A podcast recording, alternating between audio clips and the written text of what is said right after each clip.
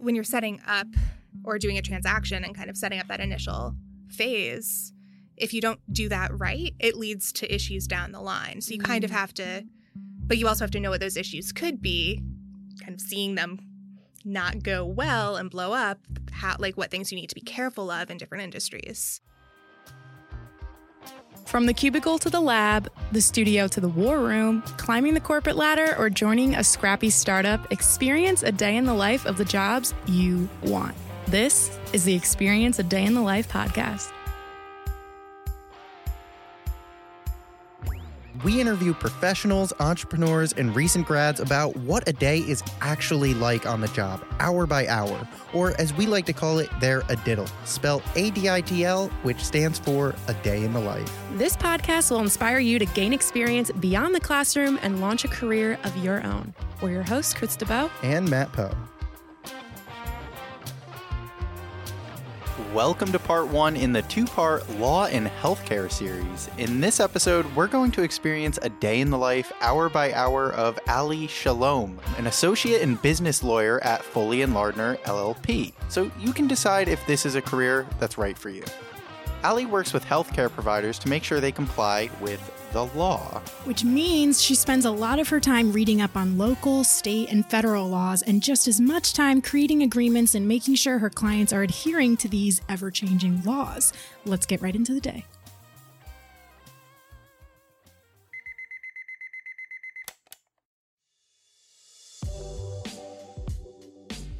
So today we're following a Monday morning this episode, and the start of this day began at 7 a.m. with a phone call. This was a call with fellow members from the Anti Defamation League to follow up on plans for a future meeting regarding promotional events.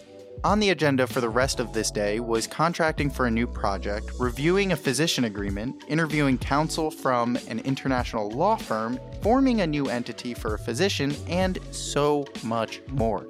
Let's meet Ali and learn more about what she does. My name is Ali Shalom. I'm a second year associate at Foley and Lardner in our healthcare group, which is under the business law department, and it's a international law firm. So the way the firm is structured, I think it's similar to a lot of other big firms. We have an intellectual property group. You have litigation, which handles going to court and kind of everything up to, and then the business law department where healthcare sits.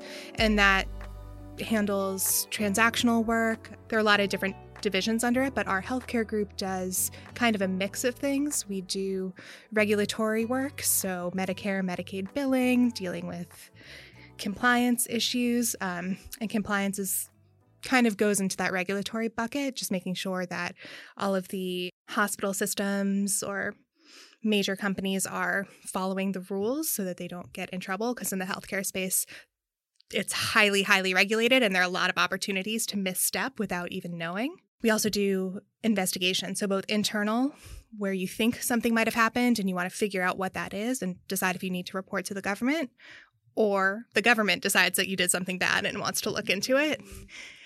And the last third piece is just transactional work that happens to involve healthcare companies because there are so many specific regulations. You want to make sure it's everything's kind of in place and looks okay before moving ahead.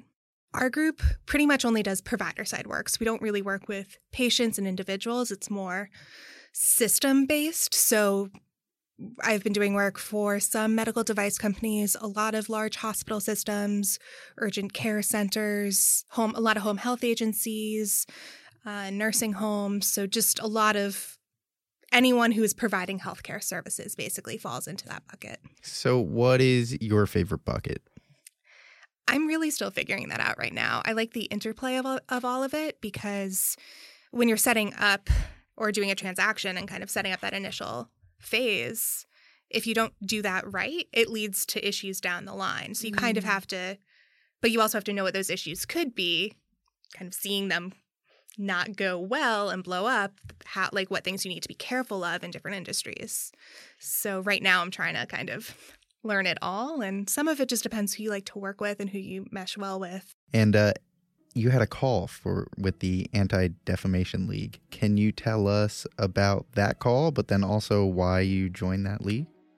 Sure. So it's it's a nonprofit that has kind of a dual mission. Um, it's to stop the defamation of the Jewish people and secure uh, fair justice and treatment for all. So, uh, my family's been involved in the organization. And when I was in law school, I was really interested in their young leadership program, which is called Glass Leadership Institute. I thought it would just be a great way to have some kind of community involvement outside of school and work.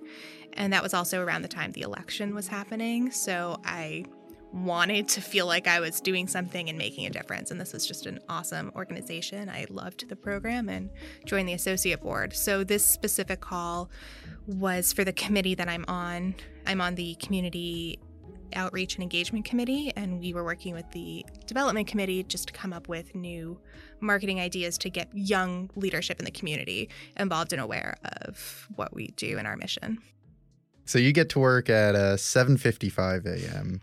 Um, is this a normal time for you to walk in? The call was at eight, and I didn't want to be in transit for it. So, Mm. Gotcha. yeah, it, it also depends who I'm working with. Um, I've been doing more work with the California team recently, so it's not critical that I'm there before they're even awake. But there are some people in the Boston office, too, specifically, who often are starting 7.15, 7.30. So if I'm working with them, it's nice to to arrive similar timing. So, your first work activity after the ADL call, you entered your time from the previous day. Mm-hmm. You bill in six minute increments. Yes. How do you keep track of that? So often what I'll do is you can enter your start and stop time and then that adds up. There's a program that we use to, Okay. to track all of it. So you enter like the client name, their ID, the mat the specific matter you're working on for them, the time, and then what you did. You have to write a description. So How I specific do you have to get with that? different clients have their own guidelines. So some people like you to be really vague. It also depends on the billing partner who's going to be going through and editing all of these. Um, so you just kind of have to get a feel. But you want to show that you did something substantive and that mm-hmm. it's different than other time you might have billed. But you also don't need to give them like a full, full breakdown of everything you did. But is there any time that you would enter your time and the billing partner was like, no, we don't need to, to bill somebody for this? Like, when is it that it would be billed? So pretty much all of my time is going to be billed. The partners are going to have just they have as much discretion really as they want. So Mm. sometimes we'll do flat fee structures. So we're not billing. I mean, you still enter your time like you're billing by the hour basically, but they're only paying a, a certain amount. So that's really more to track how close or how on target um, the estimate was going forward. They can better kind of guess and, and be accurate. Uh, for hourly rates in general, sometimes eh, depending on the market or the deal, they'll only bill 20% of your time or they'll give discounts in certain ways. So when you're looking at your effectiveness rate and how much of your time was billed, it's it can be a little bit deceptive because there might just be something going on with the client and it's not necessarily that your full time wasn't valuable. Another question: effectiveness rate. Mm-hmm. You mentioned that. What is that, and is that a number that you always have in your head, or no? No, I mean they're very. Con- I'm always aware of kind of my annualization rate, which is how much time uh, it looks like. It looks like I'll be billing at the end of our year because we have different targets that you have to meet. There's the minimum hours that you have to bill, and then different thresholds for bonus eligibility at my firm. Some places have different models, but Mm. that that's ours. Interesting. So I'm much more concerned with that. The effectiveness rate is the ratio of how much of your time you're entering versus what's being passed on to the client. So if you had a really bad one, it's something that you need to look into. But for me, because of the way the discounting structure and fixed fee rates and and also retainer stuff, it's it's not quite as meaningful. Got it. And then, are there any other uh, rates? I guess that you got to keep track of. At this stage, not a ton unless someone specifically asks when they're um, going after new business and putting together proposals. Sometimes, like if they're putting me on as the junior person, they'll want to see what all of my like published rate would be or my floor rate, those those different types of things. But I look it up almost every time. Next on the agenda, Allie coordinated with her assistant about a visit to New York for a healthcare conference. Her assistant supports her and three of the firm's partners. So tell us about this book that you are uh, co-authoring, or the chapter in the book. Yeah, so this, I think this started as more of a newsletter update for the American Health Lawyers Association. It seemed to go well, and I my understanding is from there they decided to turn it into more of a book, so like a 2019 update. So one of the partners I I work with one of her specialties is managed care and value based payment systems. So this chapter is focusing on innovations in that field. And this was one of those times I was like, I want to learn more about what this is. And this would be such a great way to kind of dive in and and have to learn all of it. So gotcha. Can you unpack that a little bit and explain what value based payment is all? Yeah. So there, there's there are two sorts of payment methodologies in healthcare. One is what you probably traditionally think of. It's fee for service. So you you go in, you get your flu shot, you pay for that specific shot, that service, and you leave. Value-based payments structure it a little bit differently. They look at it as more of a packaged system. So, a good example would be more like a knee replacement. So, rather than paying for each individual component of the treatment, you pay for it as a package rate. So it it would incentivize you to be more careful, not necessarily mess mess up because if you don't have complications, if you don't need to use all these excessive unnecessary services, it can streamline and th- then you might get more value and more leftover money. Mm. Whereas the other system for that knee replacement, they might say, why don't we tack on this? Because you're being paid by the exact service and item. Mm. So that's the general philosophy to sort of streamline services, not give people unnecessary or encourage unnecessary treatment. But at the same time, you also are trying to keep people more overall healthy mm. because it's it's much cheaper to keep someone healthy than to deal with them at the very end when you're going to the emergency room for a heart attack if you could have helped do more preventative work up front. 10 a.m. and Allie got an email from a senior associate slash junior partner about a new project on the issue of contracting. When a manufacturer is entering into a contract with another party, you can have certain, you can waive certain liabilities.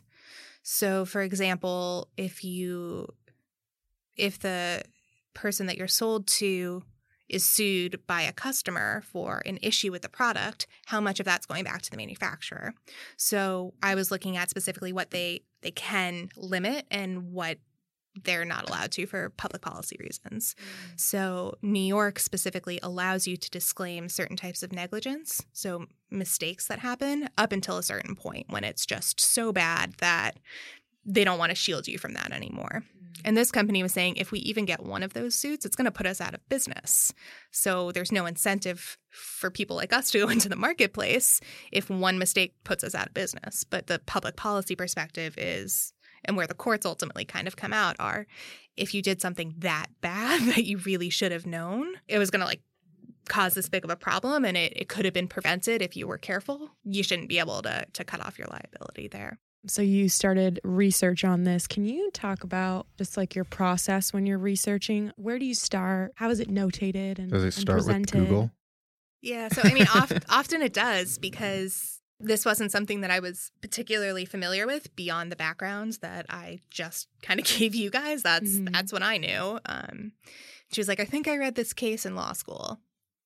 I was like, "Okay," and that that was her gut instinct, and she was totally right but how do I go and then prove it and back it up? Um, and we wanted to try to find an exception or any wiggle room for the client to, to help, but ultimately I, I didn't really find any. Uh, so, Googling some of the terms just to really get familiar with the area and also get a sense of what search terms you're trying to pull, because a lot of these terms are going to be used in very specific ways in cases. So if you're not searching for the right things, you're not going to pull the right material.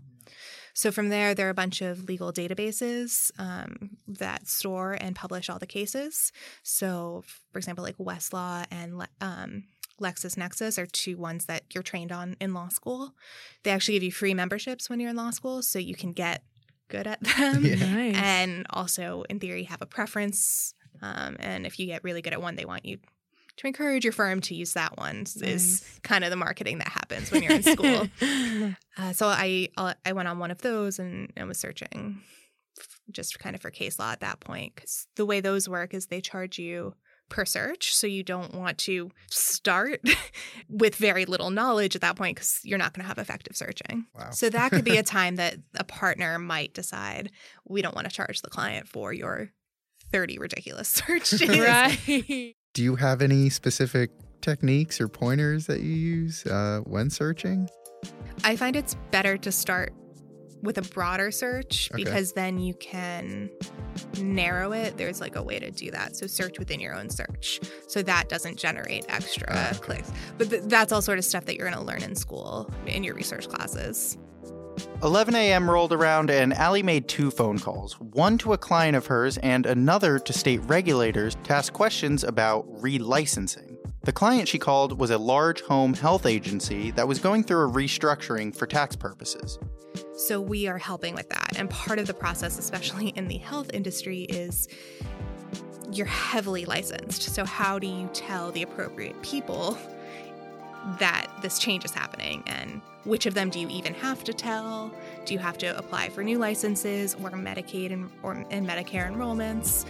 What even constitutes change? Because these are all the same people, it's just restructuring.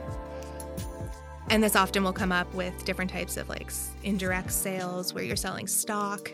So that's not necessarily a completely new owner. Some of them are staying the same. So we did a ton of research over the summer, about five or six of the associates in all of the states on the on the Medicaid and licensure pieces for home health agencies. What kind of licenses do those agencies need? And it wouldn't be the same licenses that like hospitals would need, right? Or do they sometimes overlap? So it, de- it depends. Often, home health agencies have their own home health agency license that they have to get.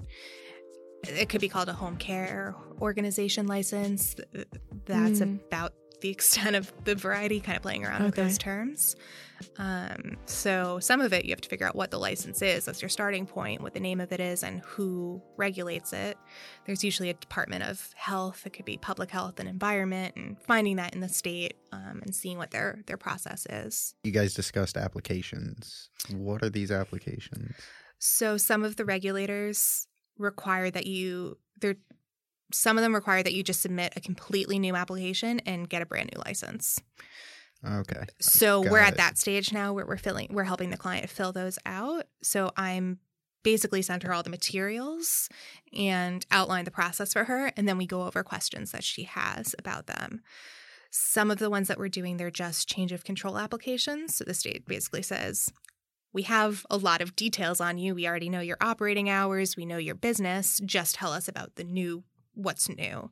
So those ones aren't as as big of a lift. And some of it was how duplicative is some of this? Does the same person really need to get that background check again this year or did they just get it and we're okay now? So it, some states really do make you redo absolutely everything. Others don't. It just kind of depends on the system. And how long will it take to become official? I think the longest application processing time is about three months if everything goes smoothly. So it it really depends. I think in this specific instance, it was a Medicaid enrollment in I think it was in Georgia. So they have a provider enrollment hotline that you can call, and their general enrollment representatives there who know about not specifically the change of ownership stuff, but about the enrollment process more generally.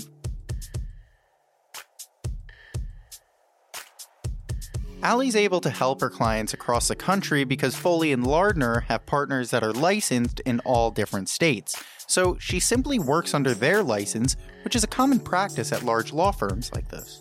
and this isn't necessarily work where you have to where you're submitting your your bar number or anything that you have to be licensed in that state mm. it's helpful especially if you're giving advice sometimes it's even necessary but i mean this is all being overseen by multiple partners So 12 p.m. You have a uh, telemedicine team call. What is that? Who makes up that team? And are you getting hungry yet? A lot of people take lunch noon. uh, yeah so i usually eat at my desk so Okay. i just kind of grabbed something and, and ate during this call so our telemedicine industry team um, is led by a partner who's based in the Tampa office, but we have people who kind of do this work throughout the country. So it's kind of an opportunity for us to all get together and discuss initiatives and work that we're doing and be consistent with advice, but also bounce ideas off each other. So, to back up a little bit, telemedicine is basically any time that you're providing healthcare services through the use of technology. The most kind of the two most classic examples would be um, remote patient monitoring. So, if you leave the hospital and you're wearing a heart monitor, that data is getting collected and transmitted, sometimes immediately, sometimes it's stored, collected, and then forwarded um, to a provider who's then going to be reading that information and collecting it. So rather than you having to go in and get checked a million times, eh, some of that can be done from more of a distance. So 1245 you're following up with the Massachusetts Department of Public Health and what was that call like? Yeah, so we had sent in an inquiry back in well, first I made a few calls wasn't really getting a clear answer, so then we sent in an official like inquiry letter asking about this space between home health agencies, hospice care and palliative care. So in Massachusetts, palliative care, we weren't sure if it was regulated or not, and the client was interested in this space. Home health, there is no specific Massachusetts state license that you have to get through the Department of Public Health. However, if you're doing hospice care, that's home based. So, still kind of that home piece, that is regulated.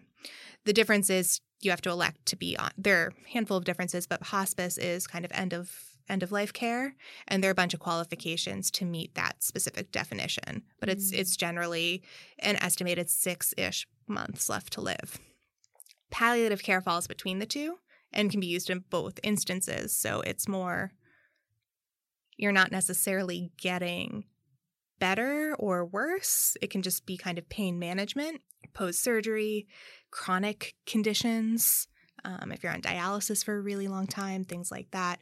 It's it's the care that's surrounding that to make you feel better, but it's it's not always at the hospice level. So we were trying to find out what happens at that intersection. Gotcha.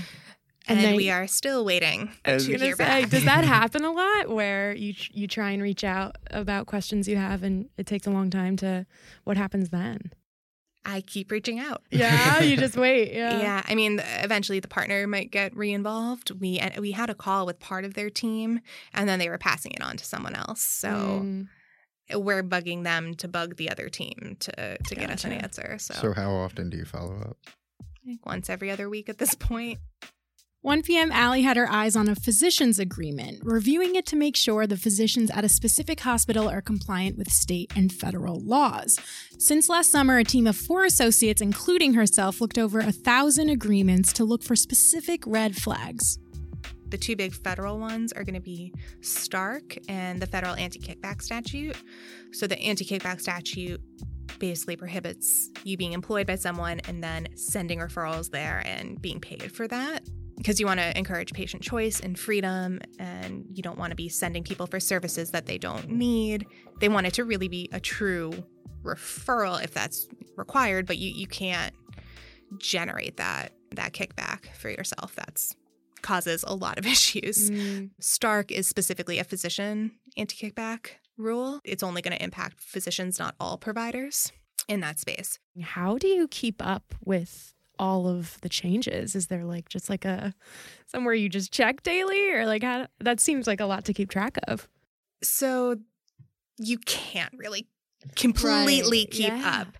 And some of that is even just within the healthcare space, within the kind of three buckets that we deal with, we have partners who really specialize in each one of those. And eventually after you get experience in all of them, you you would end up specializing. So, and those three buckets are sort of the regulatory compliance, okay. transactional gotcha. mergers, acquisitions, um, and then the investigations piece. So we have specialists in kind of all of those areas. It's nice to have those sorts of resources. I get a lot of daily email blasts. There are tons of listservs you can be on.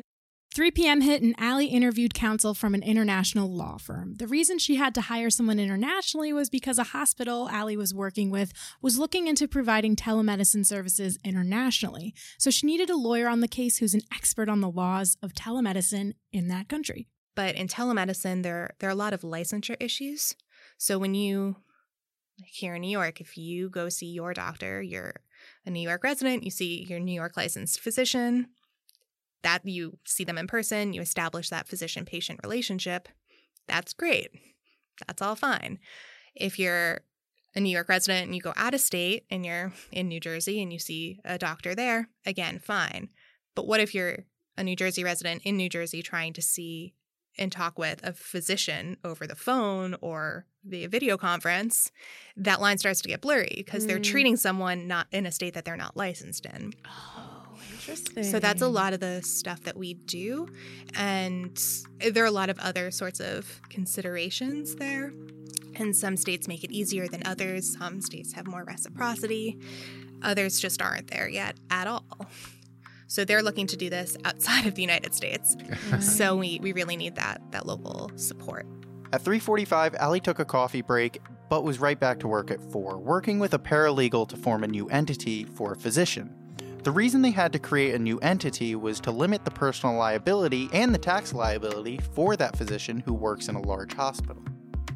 So there are a bunch of steps, and the paralegals do this sort of thing regularly. But when it's a a physician entity, it becomes a professional corporation. Sometimes you have to make that decision, and there are extra distinctions. And and this ended up being an extra. There's a a form that you have to send to the Board of Registration of Medicine to have them certify that their license is in good standing and they actually are a doctor to mm. form a professional corporation. Because if you're not a professional, then yeah. why are you? You can't form that and right. say you are.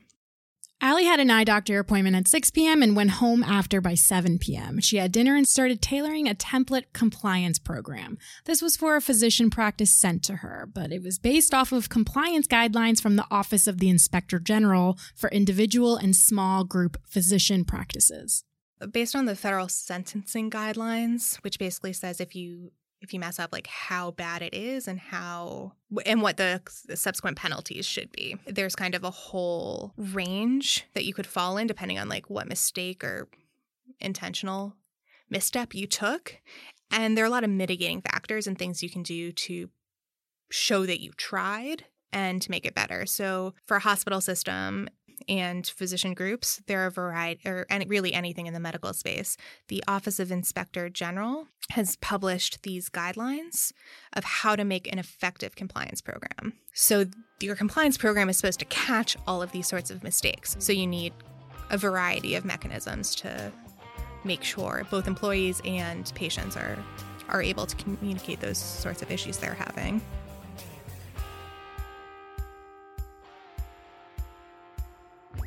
So you just experienced a day in the life of a two year associate, but how does one actually become an associate at a law firm?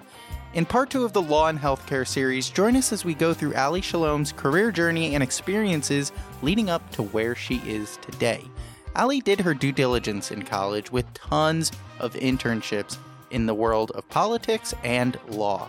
Let's learn how she did it so you can too. Stay tuned.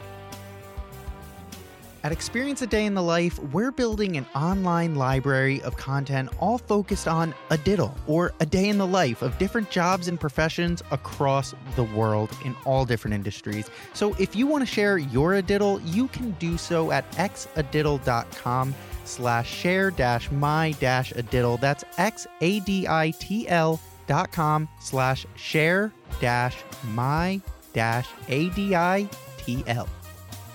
Thanks for listening. Head over to xaditl.com. That's X A D I T L.com. There you can find the show notes for this series and more A Day in the Life articles. And you can get to know us and our guests more by joining our communities on social media. Follow at xaditl on Instagram and on LinkedIn by searching for Chris DeBow and Matt with one T Poe. If you learned something in this episode, please take some time to help our mission by leaving a positive rating and review of the show.